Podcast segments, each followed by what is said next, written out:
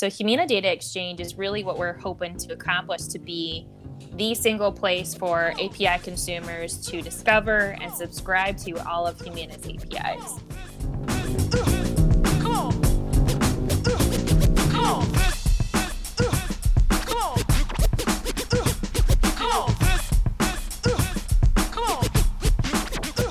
All right. so, um, could you please tell us your name and title at Humana?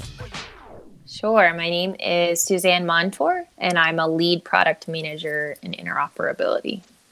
Okay. And what uh, what is? Let's just rip the band-aid off. You know, we hear a lot about this word interoperability, and I'm going to read to the audience the definition of interoperability as provided to me by uh, one of our colleagues, Patrick Murta. So this is this is his definition of interoperability. Interoperability is the ability of different information systems, devices, and applications to access, exchange, integrate, and cooperatively use data in a coordinated manner across organizational boundaries. This ability is predicated on and enabled by industry adopted standards.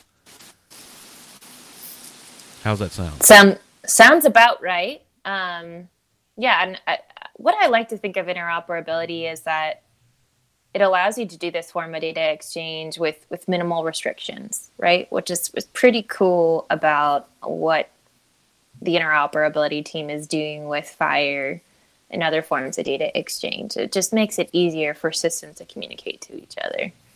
But yeah, I mean, Mr. Patrick is is he is uh, our oracle of of interoperability and FHIR knowledge. So definitely trust his definition. So let me let me unpack a couple of terms that may not be as uh, known to to folks. So when we're talking about interoperability, and that's that's kind of a, a word that's surfaced in the last couple of years what does that really mean from a humana or a well-being perspective like what's the overarching theme of interoperability what's it do for us i think one of the coolest way and just because i'm a visual person and, and, understanding the way that interoperability works um, just a real life example so let's say um, you are at urgent care with a let's say a sinus infection, something that's not obviously life threatening.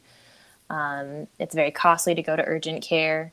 And say you're sitting in the urgent care waiting room, and then all of a sudden you hear you get a call from your provider to say, "Hey, um, I, I, see you're checked in with um, and the urgent care nearby with a sinus infection. I've got an opening at three. Um, can I come see you then?" urgent care is expensive and I'd love to help you out. Interoperability can enable that kind of use case, which is really cool. Um, that's something that I'm excited for us to get to that point one day. It's obviously going to be a be a while. not, I mean, in terms, it's not going to be next year or even tomorrow. Like, uh, it's this is just the capability that interoperability can do. If if all of our providers modernize their systems, um, we're leveraging APIs this is something that we could do. We could literally help um, people not only save um, healthcare costs, uh, but also help save lives with this ability to exchange information seamlessly between systems. So that that's one that's one example. I really I was like, wow, that's definitely interoperability in the coolest way possible for for healthcare. And and that's relatively new this exchange of data between like what what are all the parties that could be exchanging data? Is it just health systems together or, or what what's the purview of that? You could you could um, it really is across the spectrum. So you know you think of like apple health and let's say if you want to it just depends like if you as a consumer you as a member you are primarily using apple systems and you use apple health to track your health holistically. Um, what is great about interoperability is if they want to share their healthcare information, their claims, their lab data, their providers, medication list, they're able to do so with just a, the touch of a button. Um, so that's what's really cool about of that on the member side, but it can happen anywhere. Like think about for sales. Um, we have a lot of great uh, sales partners and brokers across um, across like the you know whether it's group or whether it's um, retail individual. So we that also kind of helps us get information to our partners as soon as possible and in a way that anyone can understand without limitations and there's no um, i mean that's best case scenario. That you're able to seamlessly get that information without having to call anyone without having to alter too much of your system or, the, or our systems um, so it, it could be anywhere from Humana and provider. So if we need to understand, if the provider needs to understand something about a patient, like what medications they've been on previously, because I don't know, it's that's obviously a big partner or issue with a lot of our Medicare members is just not remembering all the medications they're on. That's actually a huge problem. So that's something that we can help um, even with our members care just by seamless, seamlessly sharing that information to the provider. So before a patient comes in, you know, maybe it's a new patient, they see the list, like I see you're on all of these medications. Um, so I'll, they'll be able to know, yeah, I can prescribe you this medication or not, or you know, talk about your medication management plans. So really across across the spectrum, even with um, other payers, so let's say, you know, we, we just want to be transparent. Like there's transparency is a big, big thing for healthcare. And that seems to be evolving into that um, trajectory of just being really transparent. So like if we wanted to share um, our member information with another payer so that, that no matter where they are, they're getting the best care possible for them. Um, and vice versa. So if we need to get information from another payer, uh, so it's just really just sharing information as real time as possible to make healthcare easier and better for all of us and, and all of our members. So what's precipitating it? You know, it seems that it's gained momentum in the last, you know, couple of years. Why why all of a sudden uh, has the technology not been there or is it something else that's driving it? I think that a lot of the technology is now becoming more heavily adopted like our us as consumers we're changing we're changing in the fact that we're so um, reliant on our cell phones. We're, and we're so used to this real time information concept. And everyone is privy to that. So you know center medicaid services is very much inv- involved in interoperability and has given us a ton of, of rules and standards that we need to abide by to enable that transparency and to meet that consumer need. So I think it's all around us as consumers and technology advancing and us not being able to really be without it. Um, and we're becoming more impatient, which is which is the you know that's part of part of the game. That's part of what technology is supposed to help us do is get things done faster and get things to us faster one of the things that you said made me think about the last time I was in uh, the doctor's office, and you said, you know, how nice would it be if they're able to to access, you know, these are the medications you're on and whatnot. Especially as a caregiver, when my parents were very ill before they passed away, mm-hmm. having to try to understand, like, I don't know all the medications you're on and whatnot. But one mm-hmm. of the mm-hmm. things that I keep thinking about that I hope interoperability um, solves is this fact that I still had to fill out friggin' forms. Uh, mm-hmm. So so hopefully one day they'll get the memo that like, hey, the data's there. Just hit the button and print it out. Yeah. Oh yeah. I, the provider, I mean, everyone else in the healthcare system, they seem to be catching up, but the providers are kind of the laggards in that regard. So, mm-hmm. but I don't think they're going to have a choice much, you know, more in the in the future as other providers start to evolve and people may start to look at that kind of stuff when they're considering their healthcare provider. Um, so you mentioned a couple of uh, different terms that I want to unpack here. So first and foremost, uh, you said API. Could you explain to us what an API is? Sure. It stands for Application Programming Interface, and it's basically a method of data exchange. So instead of like what we had before um, with just file transfers, APIs allows just sy- systemically for um, our information to transfer over to another application. So um, we would use, like, for example, if uh, your claims information and Apple Health wants access to your claims information, we could build an API that just think of it as kind of like a bridge where the data goes from they're asking, they're requ- they're calling us, and they're saying, "Hey, I want Chuck's claims information." We say, "Here ya, Apple Health," and send it on its way back over to that bridge, and they get that information. So it's kind of like a telephonic call in a way too. so it's basically connecting two uh, two different entities Right. who maybe need something or, or, or vice versa. Um, Mhm. And so, um, let me see. I want to ask this next question. So, so I know that there are APIs, and and some you know some folks understand APIs because they've they've done the Apple Health, they've done the Fitbits, they've done all the wearables and how they Mhm. connect to all that.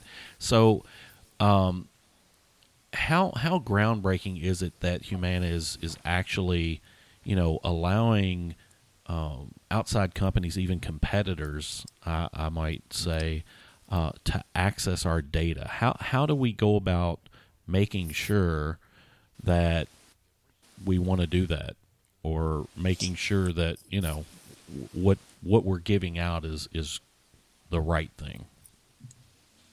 Yeah, so I mean, a lot of it is dictated by CMS and what they seem fit, um, specifically in formatting our API. So, for example, with uh, FHIR, um, the Fast Healthcare Interoperability Resource, it's just to think of it as like a mapping of your data. Um, so, CMS dictates a lot of that for us. so, we, we kind of have it, um, you know, pretty much said to us. But I think that's a standard that we're trying to champion in Humana, and um, we've received a lot of recognition and accolades from partners and even HL7 themselves of how Humana is a leader in this space. So it's pretty cool. We're like one of the early adopters of FHIR and interoperability as a whole um, compared to other payers. So that's something that I think we're pretty um, adamant in keeping that that leadership status. We want to be number one. You know, we're competitive and um, you know, a company who's investing a lot in technology, so that's important to us to stay in that in that spot. So um, it's it's something that's really been awesome for us, and you know, thanks to a lot of our partners like Patrick Murta and a lot of folks in the XC, a lot of people who are um, our partners who are boots on the ground in, in DC and speaking with CMS and our and other um, healthcare partners to kind of rally around and come up with the way for us to figure out how we can make our members' lives easier through APIs and through information transfer. So that's it's pretty cool that to be a part of that and, and know that Humana is a leader in that space.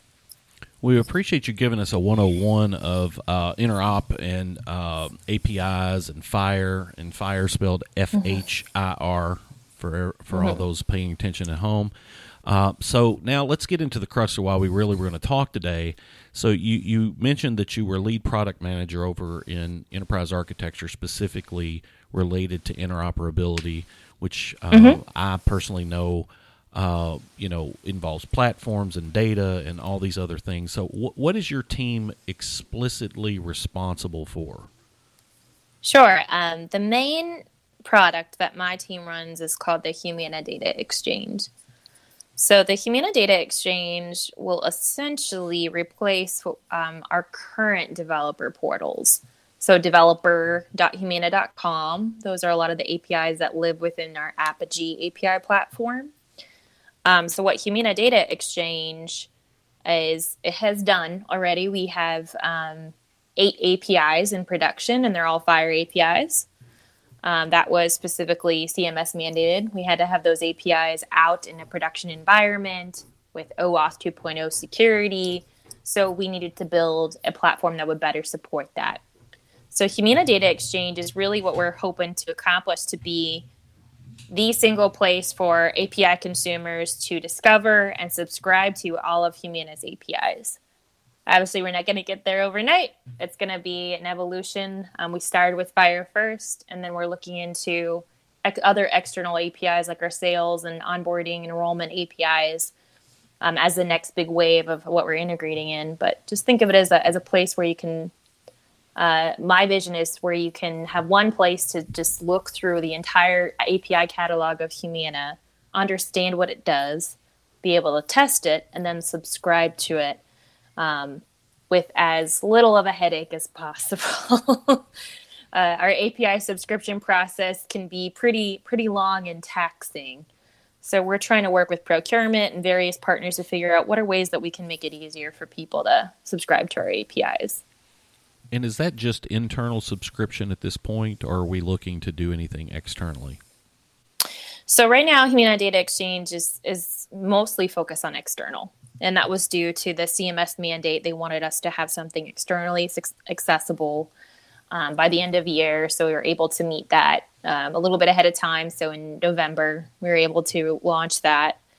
Um, so right now it's purely focused um, on external. Doesn't mean internal folks can't register, but since we have kind of very unique processes within the way that we subscribe to our each other's APIs internally, Humana, it's actually more complex and convoluted than uh, external.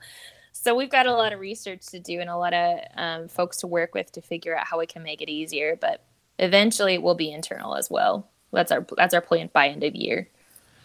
Do you know how many uh, people are subscribing or companies are subscribing to the APIs that we have out there? So for uh, like across the board of all of our APIs, yeah. geez, that's a tough one. I mean, I'd say I'd say a couple hundred. Um, I know for sales we have about 20. It, it's so I don't have like across all of our API platforms because we have three. We have App, Apigee, API Connect, and now MuleSoft. Um, so I think we only really have a couple hundred, um, and that would probably include also our HIT APIs or hooking with uh, providers. Um, but we are hoping to grow that substantially most of our API interactions are internal. And so how how do we go about letting the Apple Healths and all of these folks that may want our data to know that we have said marketplace and are working on on making it more robust? So we have a plan this year, and we're looking at um, certain events that we can attend to get the word out. Um, we've participated in a few, or our partners in the XC have participated in a few like hackathons, codeathons, um, specifically uh, as they relate to HL7 and FHIR. So um, that's that's one way we hope to get the word out. Um, also partnering with marketing and communications teams on how we can get some uh, you know blog posts from from Bruce and and also just looking in our industry publications that might be a good opportunity and just um, with procurement. So we're hoping that as procurement are, are, meeting with partners, like can they start talking about like, oh, we have this product, um, Humana Data Exchange. You can take a look at one of our APIs, and that can also help alleviate maybe some of the manual processes that procurement has to deal with. A lot of um, you know emails back and forth. They can say, oh, you can self-serve and look at Humana Data Exchange and see if we have the data you may need before you even go through this procurement process. Interesting. So I'm I'm out here on the site developers.humana.com. First and foremost, mm-hmm. really nice, clean look and feel. So uh, you definitely are showing up very well out there. Uh, so you're you're telling me this is is live for external, like like people anybody right. that has that URL can come and t- take take a look at this. Yep. Okay. Yep. Um, soon that uh, it will be living off of humana.com so probably in april um, we have to get those apis that are on developer.humana.com so the legacy um, api portal over into our portal mm-hmm. and do our due diligence and communicate with the folks who are registered to let them know uh, but yeah our plan is to uh, redirect any existing developer portal, um, whether it be off Apigee or API Connect, to the Humana Data Exchange um, in April. That's a target, though. Yeah. well, yeah, we know how those mm-hmm. how those all kind of come come about. So mm-hmm. we'll, we'll, we'll hold our breath, but not very long. Yeah. Uh, and yeah. that's not a that's not a knock on our company. Uh, so let me ask you this. So clearly, this is something that health companies are now starting to to delve into uh, dip their toe in. You you made mention that we're one of the leaders. Uh, I mean, how many mm-hmm. competitors are going down this this road right now, and and are we truly ahead of everyone, or is it kind of neck and neck at this point? Um, well, everyone is is pretty much on the same mission as, as us to get these FHIR APIs out in the public. I mean, that's a CMS mandate. No other payer can get around that.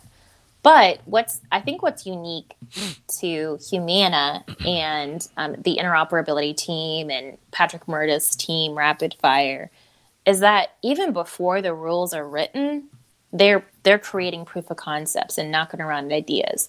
So I think that what is what makes Humana different and a leader in this space is that we aren't just reacting to what CMS wants. We're giving them suggestions. We're coming up with proof of concepts.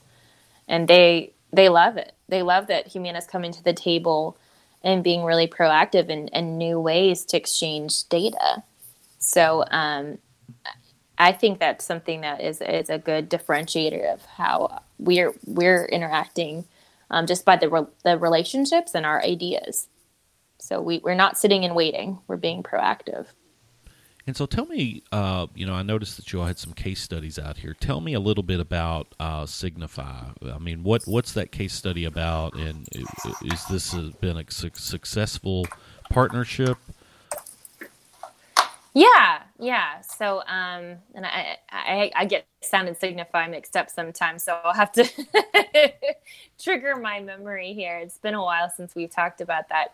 So with Signify, um, it's we we partner with it. signifies a provider network, so it's one of Humana's um, partner networks.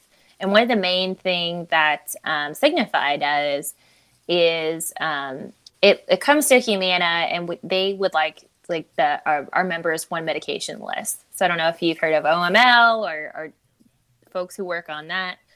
Um, so what our uh, med profile API does is it allows Signify providers to get um, an understanding of like the the a member's most current medications. So kind of that use case that we were talking about earlier with you as a caregiver um, this allows Signify Health clinicians to get the medication information in real time. So it's it's great. It's um, especially for those who are under a pretty hefty medication regimen. So in so let me see if I understand this. So I could be at a Signify Health provider clinic or doctor, mm-hmm. and mm-hmm. because they're tapped into uh, the Humana Data Exchange via that API. Is there like a mm-hmm. button that they can just hit and then that one medication list comes? Is that how it works because it's already built, or they have? To, is it like a it it goes out and does its thing each time? Like how does that kind of work? I think it would have to be like um, a case by case basis. So the Signify Health would have to um, call and request a uh, medication list for for you and then you know they may get it back on their tablet or whatever mechanism they're using i'm not sure what their application looks like on their side but um, it is just kind of a one-to-one like they they trigger a call and then they get a response back based okay. on that member mm-hmm. Um let me go look through here so let me think okay so how new is the Humana Data Exchange? I know it was known as the API Marketplace previously, mm-hmm. and we've just had some news that um, something had been completed. What what is that? The actual exchange itself being externally facing, or there was some big news around that? Could you tell us a little bit about it? Yeah. So um, the Humana Data Exchange yeah, that is the official name. It was API Marketplace as an internally known because we didn't want it to be confused with the current developer portal. a lot of names, a lot of. We went through um, a couple months with the brand team and name team to kind of come up with that name and come up with some concepts.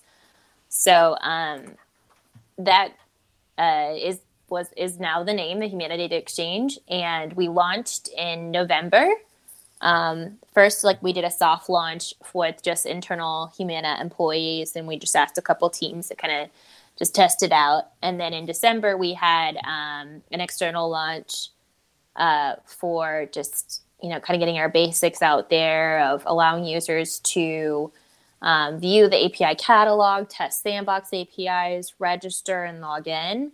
So that was the first wave, and the second wave we allowed um, we're trying to make it easier for our consumers to subscribe to our FHIR APIs. And due to the CMS mandate, they have made it pretty clear that Humana can't really stand in the way of a member trying to share their data with an application or a company. It's their data; they do with it, with it what they want. So um, we had to kind of alter our process for how we get or we allow external partners to consume our APIs. They can't go through a six month procurement process. That just isn't going to cut the mustard. Sorry, I didn't mean to use my mom's terms there. but so I what we have done or we, we partnered with the XC and legal and privacy and security and we came up with a way of like, okay, let's just let's validate the company exists. So we use a combination of a Google API and then also a Dun and Bradstreet database, which is like any company uh, almost in the world has to be part of this database. and you have a unique identifier.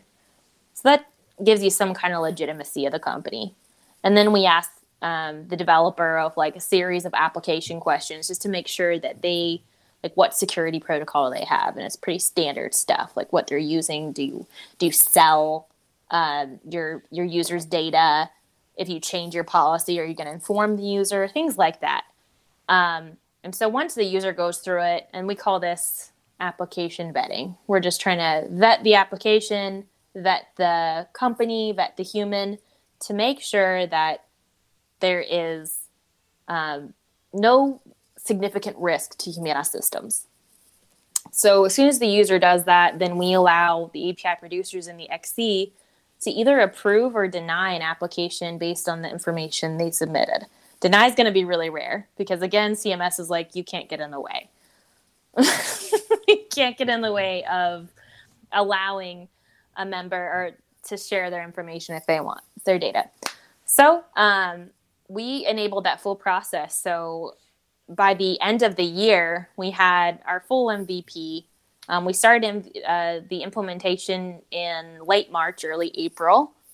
And so we were able to deliver against an MVP that included the FHIR API catalog.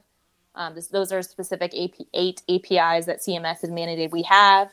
Public documentation. So all the documentation for a sample request and sample response um, is there without the user having to log in or create an account.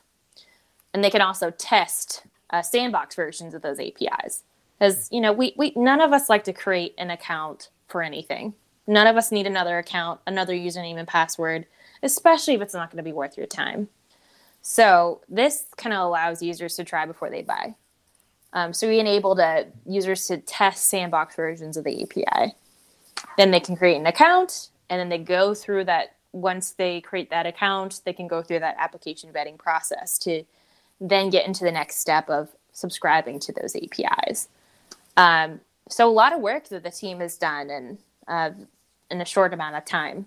So.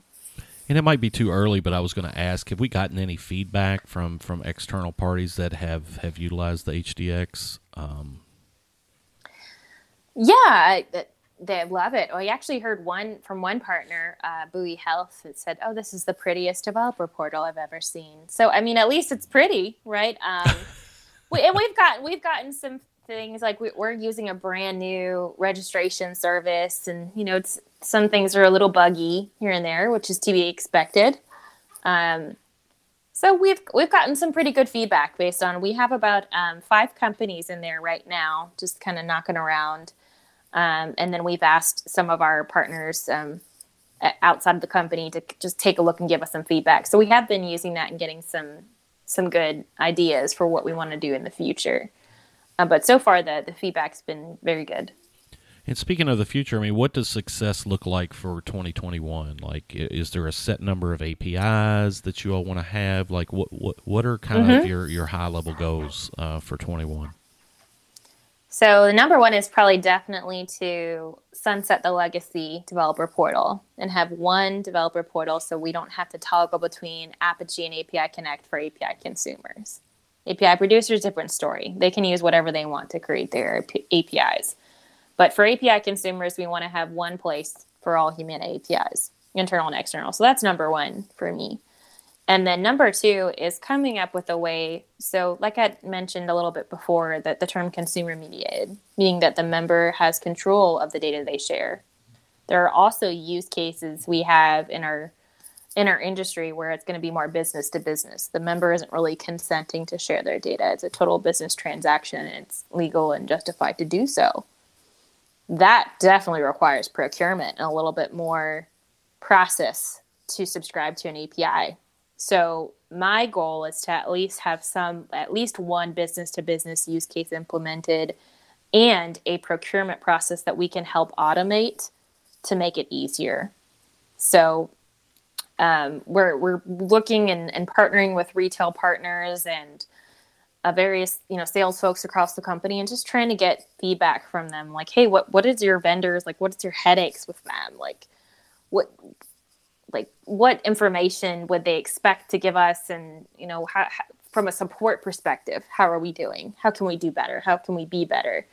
Um, you know if they they want to know like if they get a 500 error on the api how do they want to be informed? Do you want do you want a text? Do you want an email? So everything from like the point where they sign up to the point they're getting like support from us so we're trying to really understand and dig into that. So my goal is like we're still in discovery mode but my goal is to have some kind of better understanding of the business to business side of the house. And if we can automate that to make it easier for not only our procurement partners but our our partners our external partners would be amazing. So that's my my goal.